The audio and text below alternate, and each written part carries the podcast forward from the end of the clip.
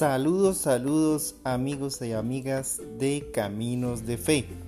Mi nombre es Eduardo Bolaños Vargas, soy periodista y director de este Ministerio Católico. Hoy quiero empezar a leerles mi libro El Ángel de la Vida.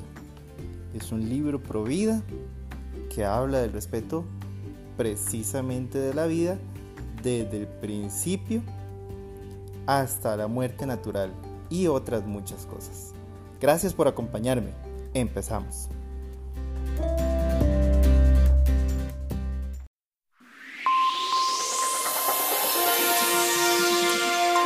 Ministerio Católico Caminos de Fe. Evangelización digital por todos los medios modernos.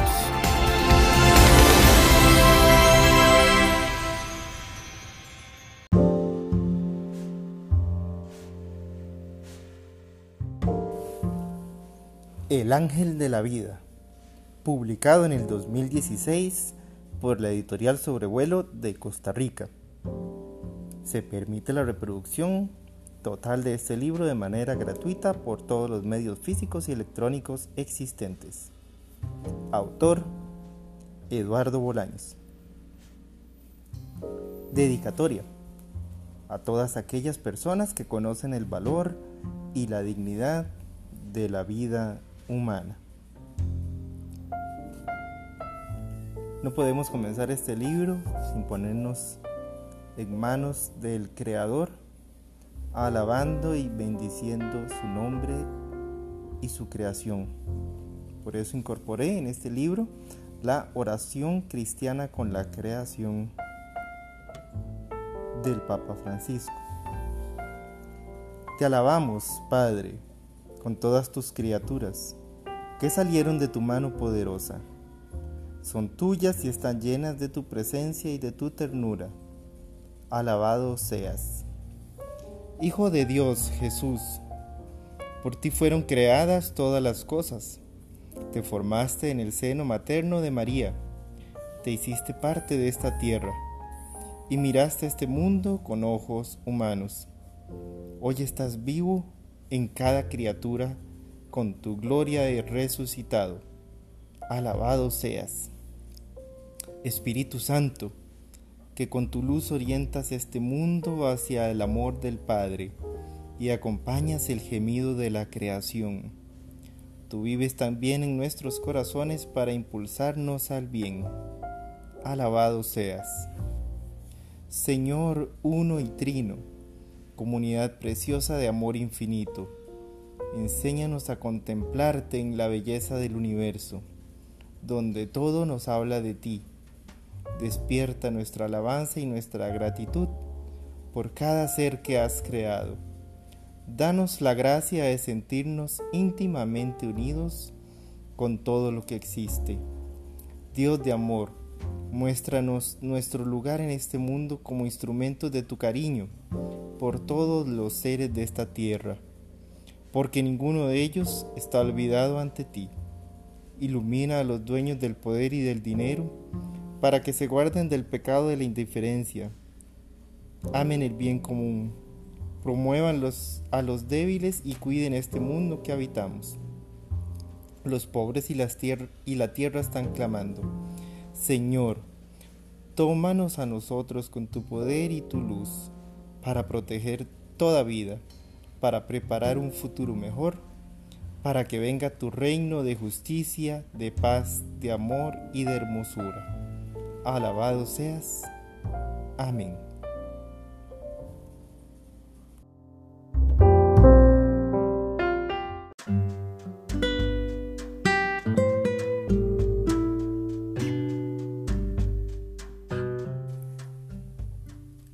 Introducción el presente texto es un mensaje en favor de la vida, desde la concepción hasta la muerte natural. Aquí se hace un recorrido crítico y expositivo de situaciones que atentan contra la vida en la sociedad actual. No es un tratado científico, aunque muchos de los hechos aquí narrados pueden ser comprobados desde la literatura técnica, médica y de la biología. Tampoco se trata de una cátedra teológica o de una catequesis, pues aunque lo escribo desde mis valores como cristiano católico, no puedo darle carácter oficial. No pretendo tampoco levantar el dedo acusador contra ninguna institución, gobierno, administración o persona, pues la capacidad de juzgar con verdadera justicia le pertenece de manera exclusiva a nuestro Señor Jesucristo. La circunstancia de tener ángeles como protagonistas no implica que el libro pertenezca a una corriente New Age o de astrología. La tradición de la Iglesia Católica indica claramente que todos tenemos un ángel que nos custodia por mandato de Dios. Este libro es literatura, con un mensaje claro en favor de la vida y la familia, exaltando la gloria y la misericordia de Dios como gran esperanza para la humanidad. Eso sí, debo advertir que el, que el texto contiene descripciones de escenas muy duras, que son reflejo de situaciones que suceden en la realidad. El autor.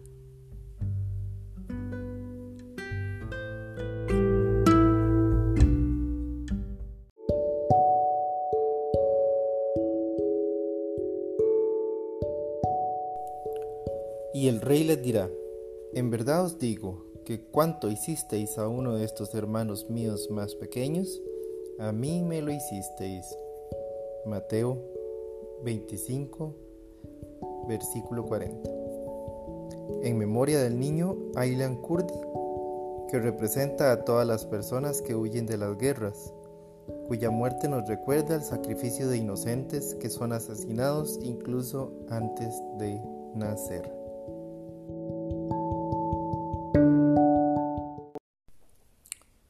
Capítulo 1 Un ángel de la vida Tomé la mano hermosa de mi hija y la observé con atención. La suavidad de su piel, la forma perfecta de cada uno de sus dedos, cada uña creada con maestría sin igual, cada pequeño rasgo en el lugar perfecto para plegar la piel con el movimiento de sus músculos diminutos en el simple acto de acariciar mi rostro. Cada detalle de esas manos está tan delicadamente cuidado que sería imposible para cualquier científico o artista tratar de reproducirlo, siquiera entenderlo y apenas imitarlo. Ella estaba dormida profundamente cuando toqué suavemente su mano. La movió un poco sin salir del sueño. Se acomodó hacia mi lado y pude admirar su rostro, inocente, esculpido por la mano creadora del Señor. Fue en ese momento en que vinieron a mi mente algunas de las tristes noticias que vi en los medios de comunicación y en las redes sociales del Internet. Abortos realizados con el objetivo de comercializar los órganos de los niños muertos, clínicas abortistas que asfixian a los niños que por error nacen vivos, apoyo y promoción casi sin límites a la fecundación in vitro, legalización del matrimonio homosexual y la pretensión de cambiar el concepto de familia, violencia en los hogares y todo nivel de la sociedad, hambruna, guerra y destrucción por el ansia de poder, aprobación de la eutanasia bajo la idea de muerte digna. Esa es la lucha de la actualidad, no son suposiciones, sino la realidad que publica la prensa. Una filosofía social que atenta contra la vida y la familia, en un momento en que se rinde culto a la muerte y los antivalores camuflados como derechos de la modernidad y la libertad. Falsas ideologías que confunden a personas de toda clase social y que han inundado los medios masivos. No puedo evitar sentir el dolor profundo, Imagino la crueldad de quienes dejan niños abandonados en la intemperie o en un sanitario y huyen. Siento el pecho apretado de la angustia y el enfado. Siento la soledad espantosa de un mundo que mata a sus bebés sin contemplación. Cerré mis ojos y una lágrima resbaló inevitablemente por mi mejilla. Oh Dios mío, oh Dios mío, ¿qué puedo hacer para evitar tanta muerte y tanto dolor? Todas esas muertes inocentes. La habitación se oscureció, como si hubieran apagado las luces, o todavía más. Era como una tiniebla o una oscuridad que asfixiaba mi corazón y me enloquecía por completo.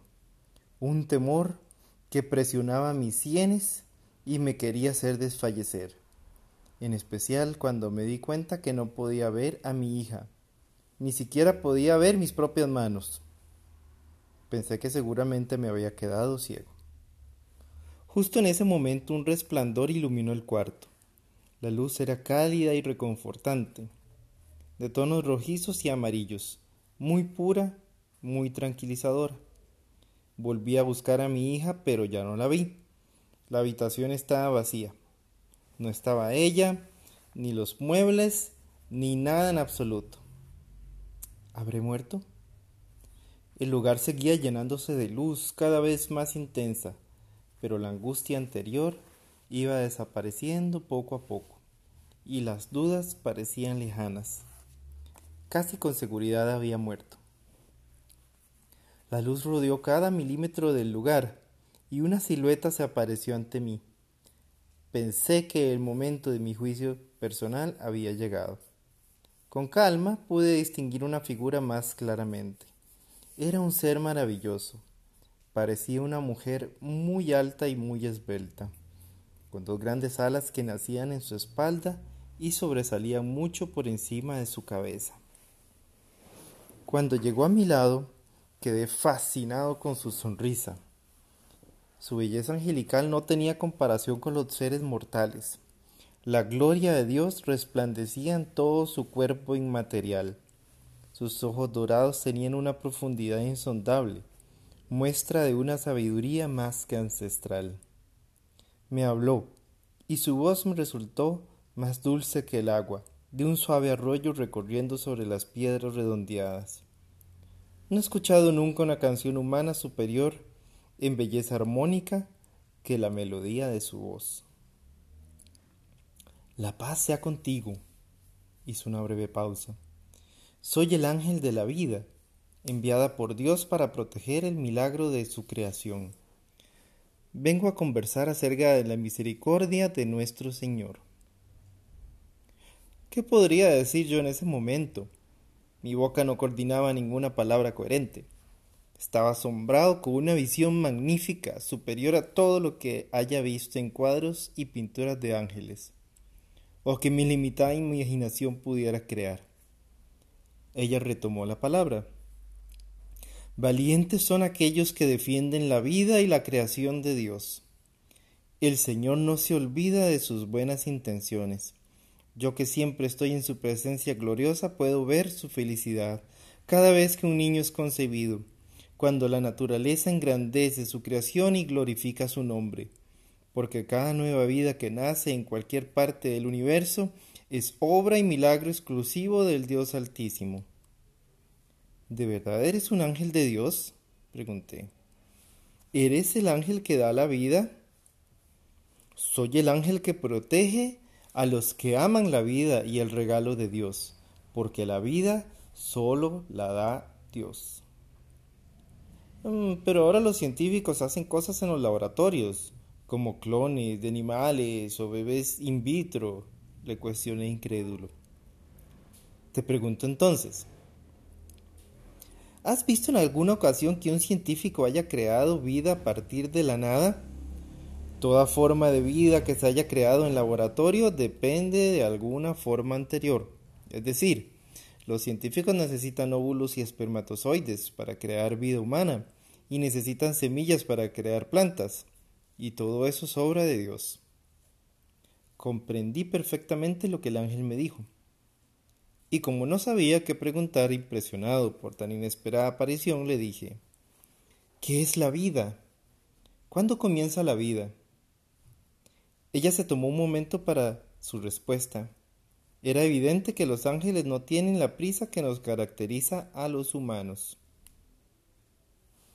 Toda vida necesita del aliento del Todopoderoso para comenzar. Todo depende de su santa voluntad, y ninguna, y ninguna vida da inicio si no es por su palabra.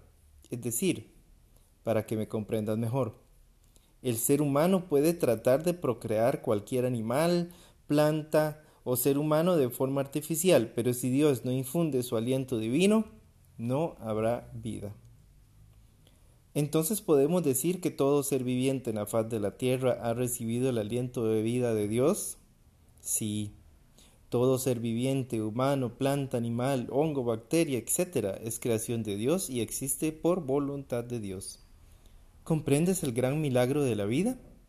Es un milagro que se repite a cada instante y del cual todos los seres vivientes son partícipes, en particular los humanos, por ser hijos de Dios a imagen y semejanza de Él.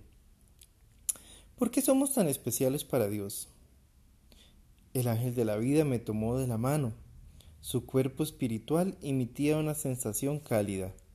Me indicó que cerrara los ojos para más adelante abrirlos. Estaba en un lugar maravilloso pero desconocido. Este sitio era como un túnel oscuro, con relieves muy marcados. Me agaché para tocar el suelo, que se movía suavemente, y su sensación carnosa me sorprendió. El ángel estaba a mi lado y me señaló algo a la distancia. Caminamos lo que parecían algunos metros hasta llegar a una estructura redonda, de grandes proporciones y textura rugosa. Ella se detuvo y me explicó. Estamos en el vientre de una mujer Pronto sucederá uno de los milagros más hermosos de toda la creación de Dios. Este es un óvulo que va a ser fecundado. Pronto llegarán aquí miles de espermatozoides para unirse a este, pero solo uno lo logrará y se creará una nueva vida humana, única y maravillosa desde el primer instante. Una marejada de pequeñas células con cola se apresuraron inundando todo el lugar en busca de un óvulo. Unos nadaban, por decirlo así, a gran velocidad mientras que otros morían en el camino o tomaban otros rumbos. Algunos cientos de ellos se pegaron al óvulo intentando penetrar su corteza exterior. Me llamó la atención que eran mucho más pequeños que el óvulo. Fue sorprendente verlos y el ruido que hacían era ensordecedor. Lo que pasó a continuación sucedió muy rápido, pero voy a tratar de describirlo lo mejor posible. Uno de los espermatozoides avanzó a paso firme hasta el óvulo y encontró una cavidad perfecta, donde comenzó a entrar. El ángel a mi lado se puso de rodillas y cantaba alabanzas a Dios. Yo no entendía por qué, cuando el espermatozoide finalmente pudo entrar, su cola cayó afuera separada de su cuerpo, y en ese mismo instante una luz iluminó todo el lugar, como un estallido, tal vez como un relámpago. Una sensación de paz y plenitud invadió todo el vientre materno. Me pareció ver más ángeles alrededor del óvulo cantando, y un instante después todo, todo volvió a ser como antes. Mas la corteza del nuevo ser viviente ahora parecía dura, como un escudo para evitar la entrada de otros espermatozoides. El ángel de la vida se incorporó y me habló. Enfrente tuyo tienes un nuevo ser humano. En el momento de la fecundación, el Espíritu de Dios bajó hasta aquí en toda su gloria, y no solo le dio el aliento de vida, sino que también infundió en este nuevo cuerpo un alma inmortal que le confiere el derecho de ser hijo de Dios, a imagen y semejanza de Él. Ella sonrió. Este es el regalo que se da de manera exclusiva a los seres humanos. Y aunque todas las criaturas de Dios son amadas por su Creador, los humanos tienen esa característica particular que los hace tan especiales y tan amados por el Padre Celestial. A tal punto, como bien sabes, que su Hijo Jesucristo se hizo hombre en el vientre de María Santísima y dio su vida en la cruz para salvar sus almas. Porque Dios goza del momento en que nace un nuevo Hijo suyo y no quiere perder a ninguno en su camino de vida.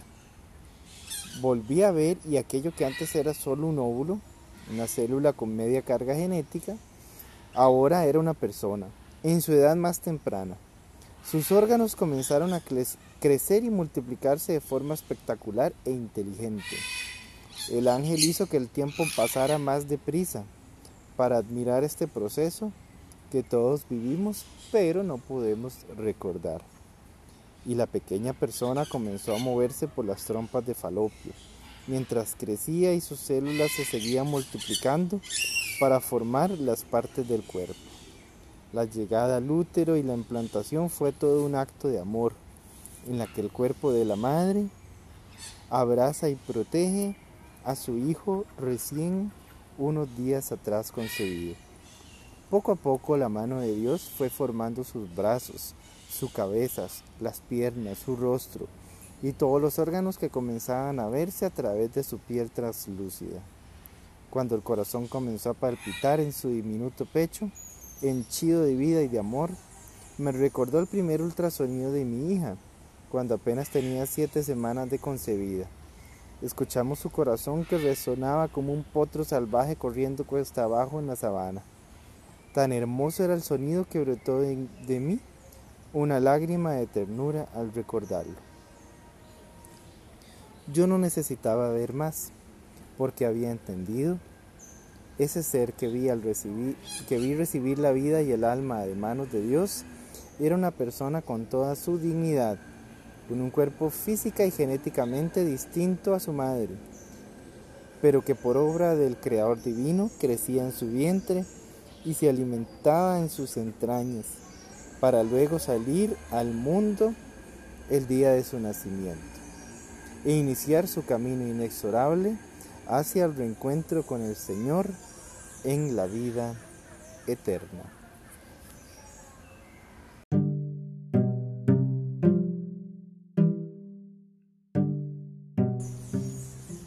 Amigos y amigas de Caminos de Fe, este es la introducción y el primer capítulo de mi libro El Ángel de la Vida, un libro que explora desde los inicios de la vida humana y en toda su dignidad hasta los últimos momentos, pasando por preocupaciones tan grandes que vivimos actualmente como el aborto, la eutanasia y demás. Pero concluyendo siempre con la esperanza de la misericordia del Señor. En el próximo episodio tendremos el segundo capítulo del Ángel de la Vida. No se lo pierda. Muchas gracias y recuerde visitar nuestro sitio web www.caminosfe.org, así como nuestras redes sociales. Que el Señor me los bendiga.